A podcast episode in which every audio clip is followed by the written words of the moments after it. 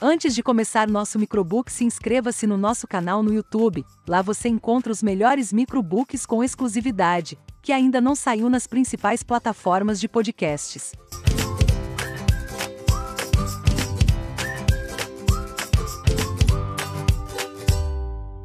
Inteligência multifocal. Expandir o mundo das ideias sobre a mente humana, a construção de pensamentos e a formação de pensadores. Quando realizamos essa jornada intelectual, nunca mais somos os mesmos, pois repensamos nossas posturas intelectuais, verdades e paradigmas, de acordo com a bagagem adquirida. Adquirimos maior capacidade para entender o homem sob todas as perspectivas humanas existentes.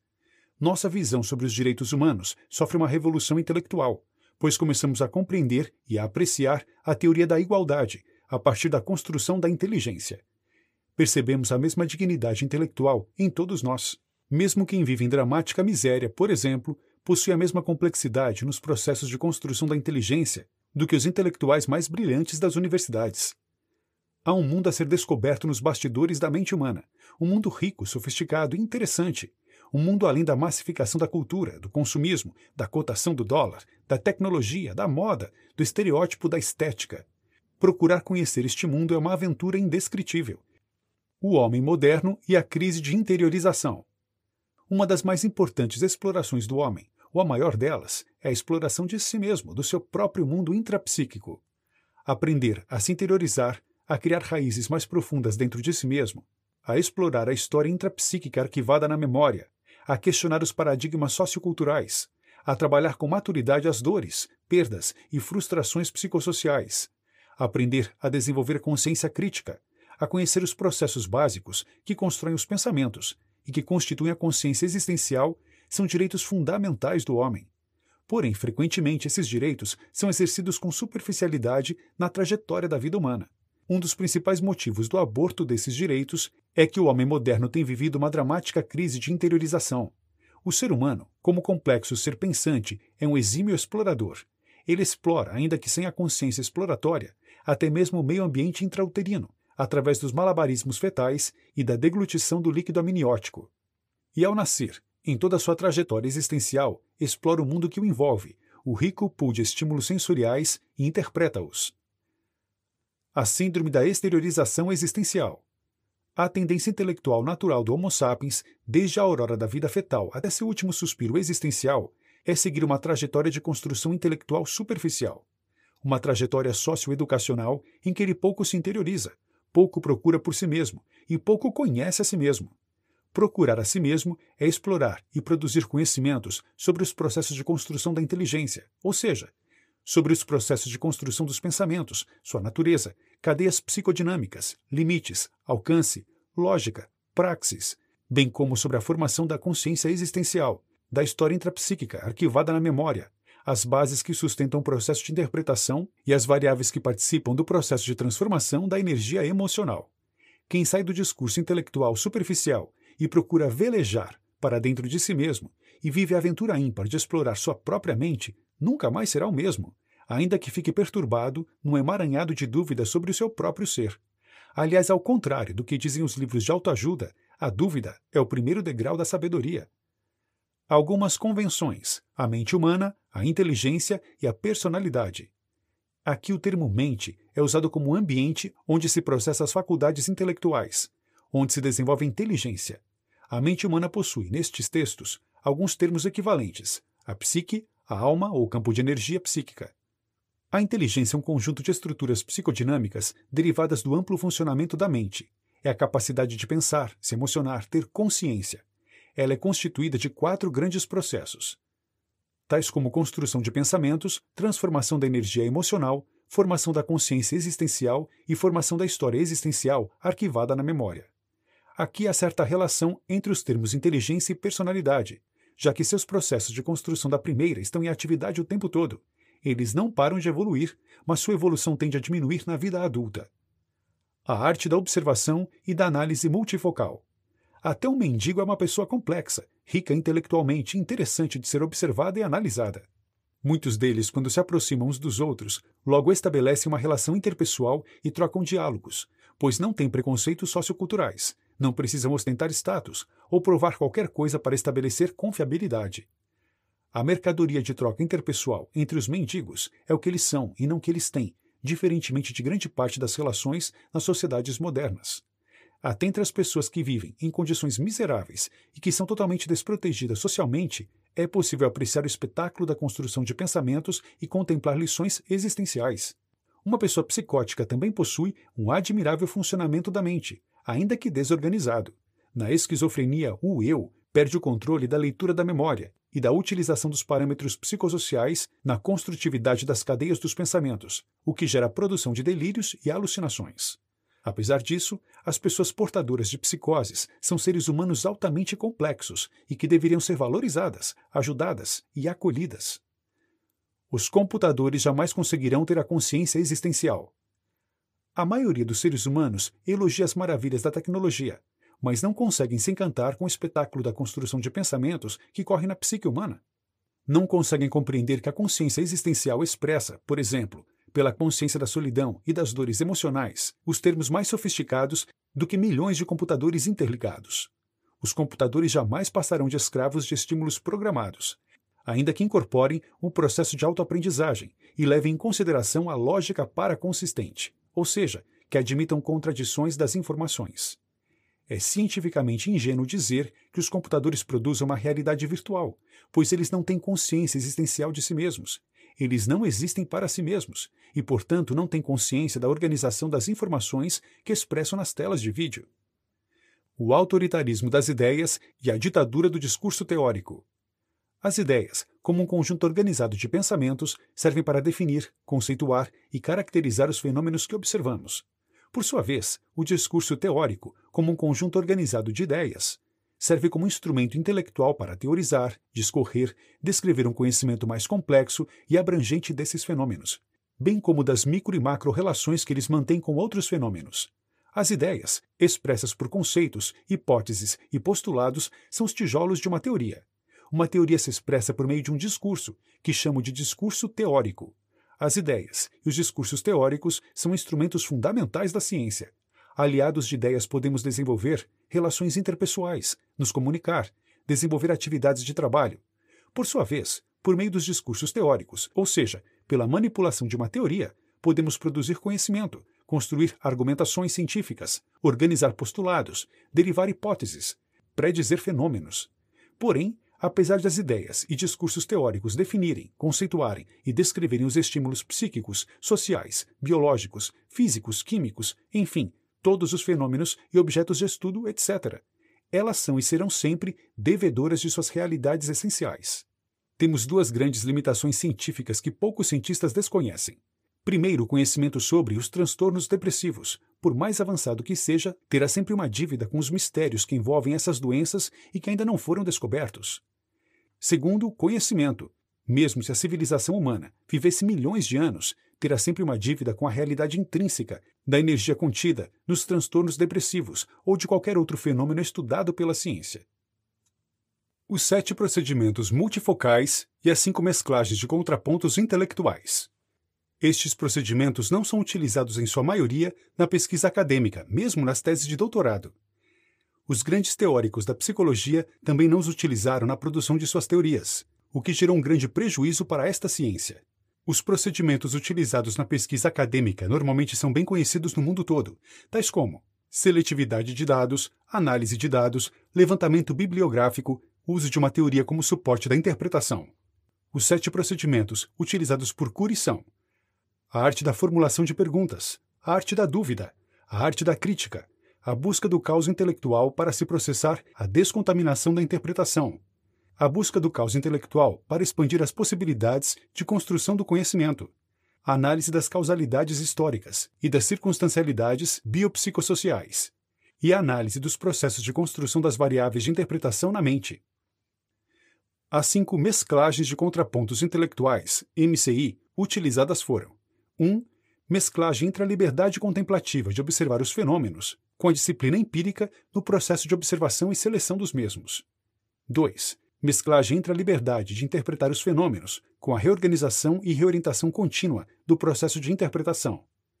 3. mesclagem entre a utilização do caos intelectual para esvaziar tanto quanto possível as distorções preconceituosas e os referenciais históricos contidos no processo de informação da personalidade, com a utilização desse caos para expandir as possibilidades de compreensão dos fenômenos e de construção do conhecimento.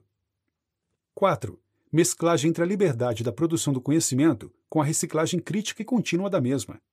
5 mesclagem entre a análise das variáveis da interpretação, fenômenos, com a análise dos sistemas de cointerferências que elas organizam para gerar o funcionamento da mente e a construção das cadeias de pensamentos. A arte da pergunta, da dúvida e da crítica. A arte de perguntar é mais importante do que a arte de responder. Aliás, a maneira como se pergunta pode produzir um autoritarismo das ideias, pois estabelece as diretrizes das respostas. Antes da busca das respostas, Antes da produção de conhecimento, é necessário fazer não apenas algumas perguntas, mas múltiplas perguntas sobre os fenômenos que estamos observando e interpretando.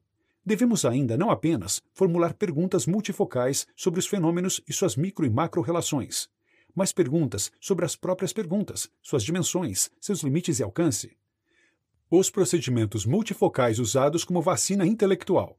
A busca do caos intelectual no processo de observação e interpretação dos fenômenos psíquicos abre algumas janelas psicossociais e filosóficas para expandirmos as possibilidades de compreensão sobre as origens, limites, alcance, praxis, natureza dos pensamentos e da consciência existencial. É mais fácil desenvolver o autoritarismo do que a democracia das ideias, do que redirecionar o processo de observação, interpretação e produção de conhecimentos por meio do exercício da consciência crítica do eu. Os antídotos intelectuais contra o autoritarismo nas relações humanas são multifocais. A compreender que a democracia das ideias é uma inevitabilidade. B. Respeitar o ser humano na sua integralidade. C. Considerá-lo capaz de pensar e escolher seus próprios caminhos. D. Estimular a revolução das ideias que ocorre na sua mente e procurar contribuir para que ela seja redirecionada para desenvolver a revolução do humanismo, da cidadania e da capacidade crítica de pensar. Os piores inimigos das teorias. A anti-essencialidade da consciência existencial, o sistema de encadeamento distorcido da construção de pensamentos e a infinidade dos fenômenos microessenciais revelam que a ciência é invariavelmente inesgotável. Por isso, todo conhecimento, toda teoria científica, toda verdade científica, produzida em livros, gravada em disquetes, debatida nas universidades, aplicada nos laboratórios e nas empresas, é intensamente restritiva em relação à inesgotabilidade da própria ciência o Homo interpress e o Intelligence. Homo interpress é o homem inconsciente, representado pelos territórios da memória e pelo conjunto de fenômenos inconscientes que produzem o funcionamento da mente humana, dos quais destaca o fenômeno RAM, da psicoadaptação, da autochecagem, da âncora da memória, do alto fluxo. Eles são responsáveis pelo registro das informações na memória, pela leitura da mesma e pela construção das cadeias de pensamentos e das reações emocionais. Homo intelligens é o homem consciente, representado pelo eu, o grande fenômeno consciente da inteligência. Por meio do eu, temos a consciência existencial, ou seja, a consciência de que existimos e de que há um mundo que existe e pulsa ao nosso redor. Além disso, temos a consciência de que pensamos e nos emocionamos e podemos administrar os pensamentos e as emoções. O Homo intelligens é o resultado do Homo interpress, pois todos os fenômenos que produzem a nossa consciência são inconscientes. Para confirmar esse fato, basta citar que não sabemos como penetramos nos labirintos da memória e resgatamos as informações que constituem os pensamentos conscientes. O eu faz leitura da memória e constrói cadeias de pensamentos. Porém, ao contrário daquilo em que até hoje a psicologia acreditou, a maioria dos pensamentos que diariamente produzimos não é produzido debaixo do controle consciente do eu, mas pelos complexos fenômenos que estão imersos no campo de energia inconsciente da alma humana. A memória o senso comum confunde erroneamente memória com inteligência. Para ele, quem tem melhor memória ou melhor capacidade de lembrança é mais inteligente. Esse conceito é desprovido de fundamento, pois estudaremos que, ao contrário do que milhões de educadores pensam, não existe lembrança. Não há lembrança das informações contidas na memória, mas reconstrução das mesmas. Esse fato rompe com um dos mais sólidos paradigmas que sustentam a educação clássica, os professores enfileiram os alunos durante toda a vida escolar para lhes transmitir informações, tendo a falsa crença de que a memória é um depósito delas. Todavia, a memória simplesmente não tem essa função. A memória existencial e a memória de uso contínuo, formando a história intrapsíquica. Existem dois tipos de memória: a memória existencial, ME, e a memória de uso contínuo, MUC. Essas duas memórias formam a totalidade da história intrapsíquica de um ser humano, contendo, portanto, todos os segredos de sua vida. A memória existencial representa as experiências que vão sendo registradas ao longo da vida, e a memória de uso contínuo representa as informações que vão sendo usadas e rearquivadas continuamente, tais como os endereços das residências e dos e-mails, os números telefônicos, as fórmulas matemáticas, as palavras que compõem uma língua. Por que conseguimos nos lembrar de maneira mais exata de determinadas informações? Porque elas são usadas continuamente e, consequentemente, são novamente arquivadas, ficando mais disponíveis para serem lidas.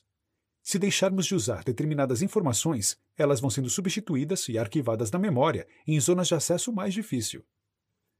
O passado não é lembrado, mas reconstruído.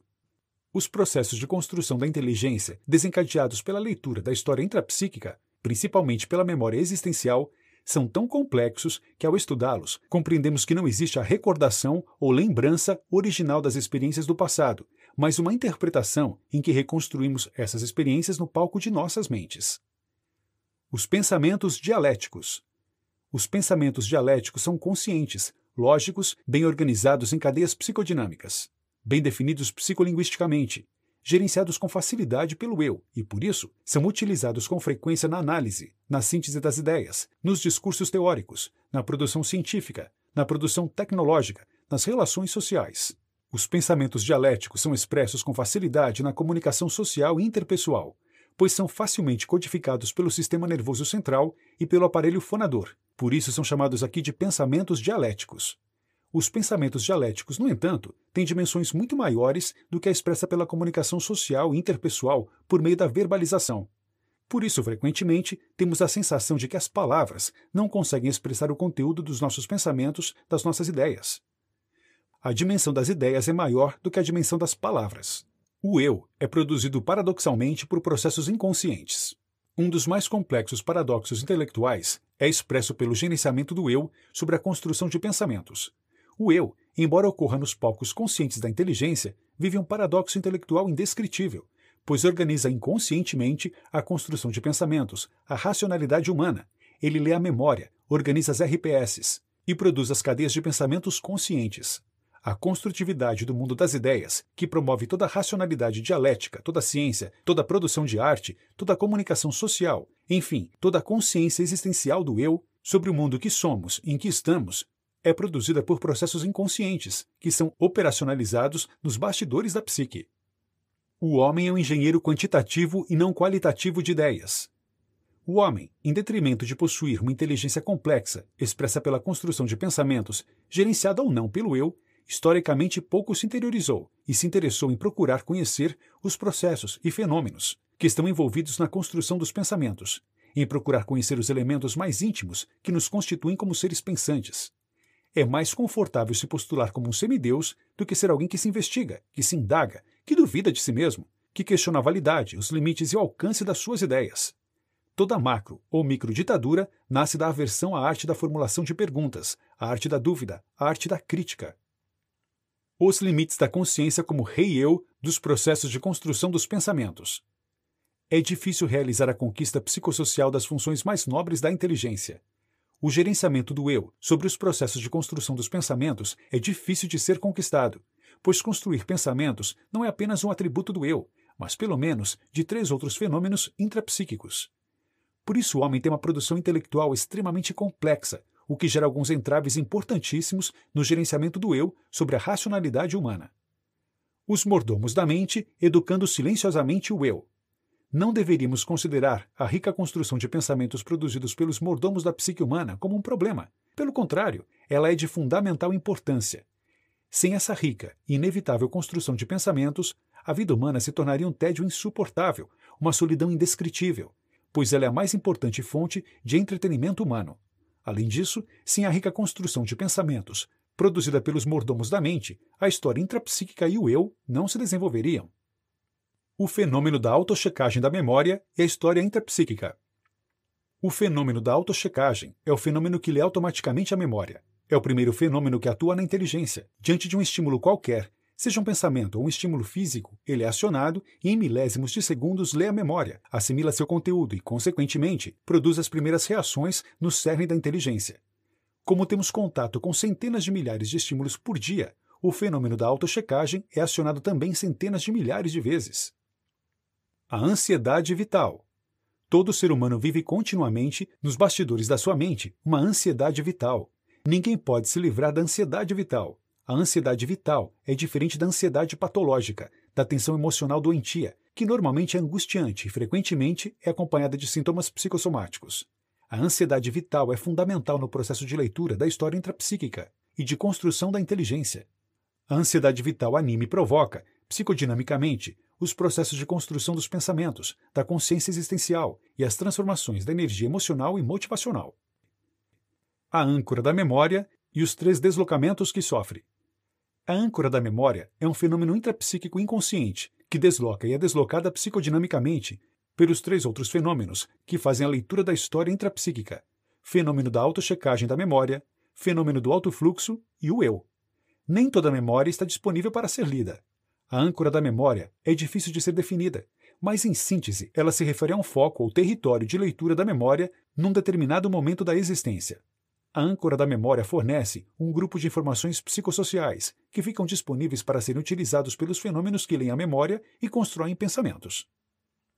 A liberdade de pensamento e sua relação com a âncora da memória. Podemos ficar chocados ao constatar, diante dessa exposição, que a liberdade de pensamento tão sonhada na história humana tão almejada na filosofia, tão procurada pelos direitos humanos, não é tão fácil de ser alcançada, mesmo em condições sociais adequadas. A liberdade plena de pensamento nem sempre é conquistada pelo eu, mas dirigida inconscientemente pelos deslocamentos da âncora da memória, que restringe o território de leitura da memória. Quando produzimos pensamentos, nós nem sempre temos uma livre escolha das informações, nem sempre temos a livre escolha das ideias, devido à restrição da disponibilidade histórica imposta pela âncora da memória. Grande parte dos pensamentos, gerenciada e produzida pelo eu, não foi, na realidade, gerenciada e produzida com plena liberdade de escolha, mas dentro dos limites da âncora da memória. Por isso é necessário aprender a conquistar na ciência, bem como na vida cotidiana, o máximo de liberdade possível no processo de construção de pensamentos. A construção de pensamentos gera uma inteligência multifocal difícil de ser gerenciada. O eu é o fenômeno que expressa a vontade consciente do homem. Sem esta, o homem é um ser que vaga irracionalmente como os demais seres da natureza. Se fôssemos capazes de destruir o eu, estaríamos encerrados na mais terrível solidão, existiríamos sem ter consciência de que existimos. As psicoses esquizofrênicas comprometem a estrutura e a lógica do eu, por isso elas são graves. Todavia, quando ajudamos os pacientes em surto psicótico a desacelerar seus pensamentos, eles organizam o processo de leitura da memória, constroem pensamentos dentro dos parâmetros da realidade e rompem com seus delírios e alucinações. Desacelerar o fluxo dos pensamentos e alargar os territórios de leitura da memória é fundamental para que o eu possa administrar a produção dos pensamentos com lógica. A terapia multifocal e o gerenciamento do eu. Por que o eu tem tanta dificuldade em gerenciar o campo de energia psíquica? Esse assunto nunca foi estudado na psicologia, embora ele seja o centro da própria psicologia e da ação de todos os psicólogos. Por que tratar de um paciente deprimido, com síndrome do pânico ou transtorno obsessivo é um processo lento e complicado? Se o mundo das ideias e das emoções é tão criativo, por que temos dificuldade em subjugá-lo?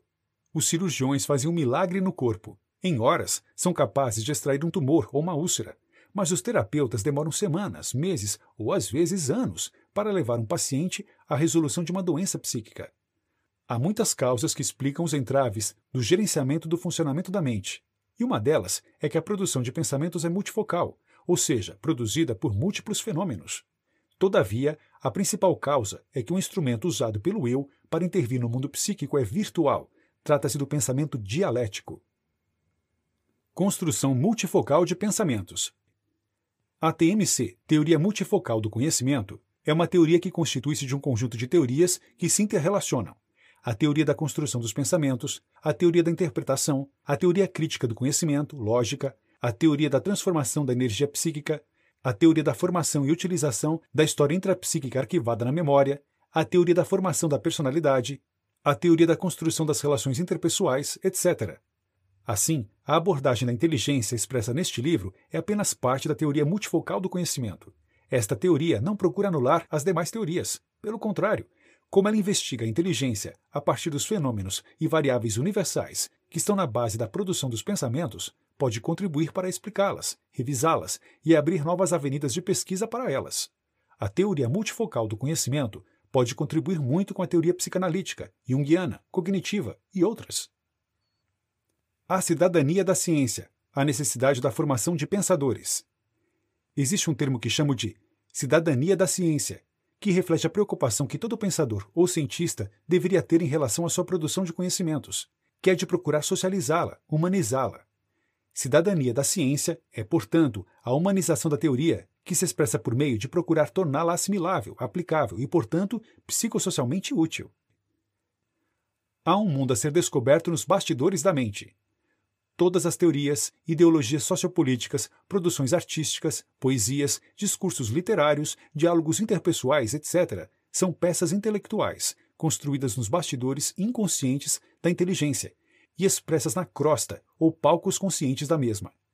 Temos consciência da produção intelectual que geramos, mas não temos consciência dos processos que geram essa produção intelectual nos bastidores inconscientes.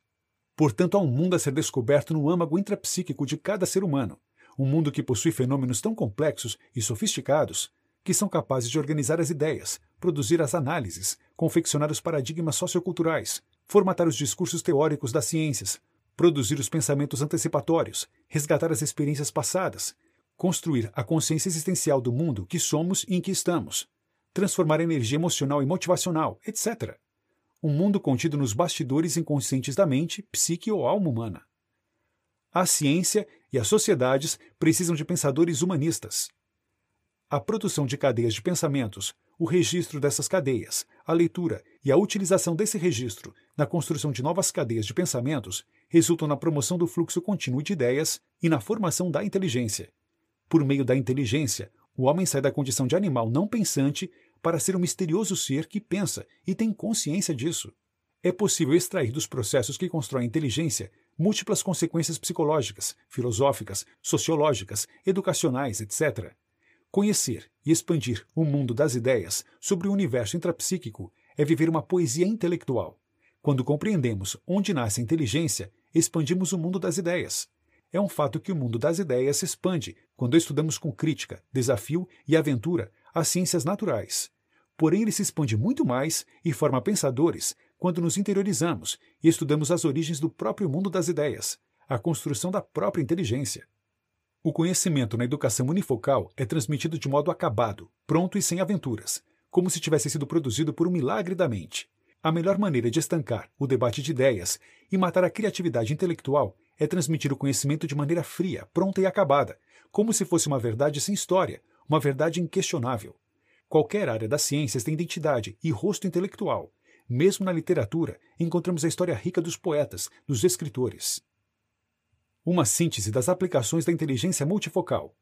A união da psicologia e da filosofia no mesmo corpo teórico me abriu os horizontes do conhecimento sobre a psique humana. Por isso, escrevi diversos textos sobre as consequências psicossociais derivadas da produção de conhecimento, sobre os processos de construção dos pensamentos. Essas consequências não ocorrem apenas na psicologia e na filosofia, mas também na sociologia, no direito, na educação, na sociopolítica. Os textos relativos a essas consequências são extensos e talvez sejam reorganizados em outras publicações. Aqui farei apenas uma síntese deles, lembrando que alguns já foram comentados sucintamente ao longo deste livro. O objetivo principal dessa síntese é o exercício da cidadania da ciência, ou seja, procurar humanizar a teoria, torná-la acessível e aplicável. Alguém é capaz de explicar a mente humana em várias obras, o conhecidíssimo psiquiatra e escritor Augusto Cury se debruçou sobre o tema, visando a explicar melhor ao leitor comum sobre o funcionamento dessa engenhoca tão complexa na cabeça de cada um de nós. Em Inteligência Multivocal, ele prova que nosso intelecto não é um sistema binário ou simples, como muitas vezes os especialistas da área dão a entender. É algo muito mais amplo do que isso. A leitura de suas pesquisas sobre a inteligência multifocal são capazes de abrir a mente de qualquer um.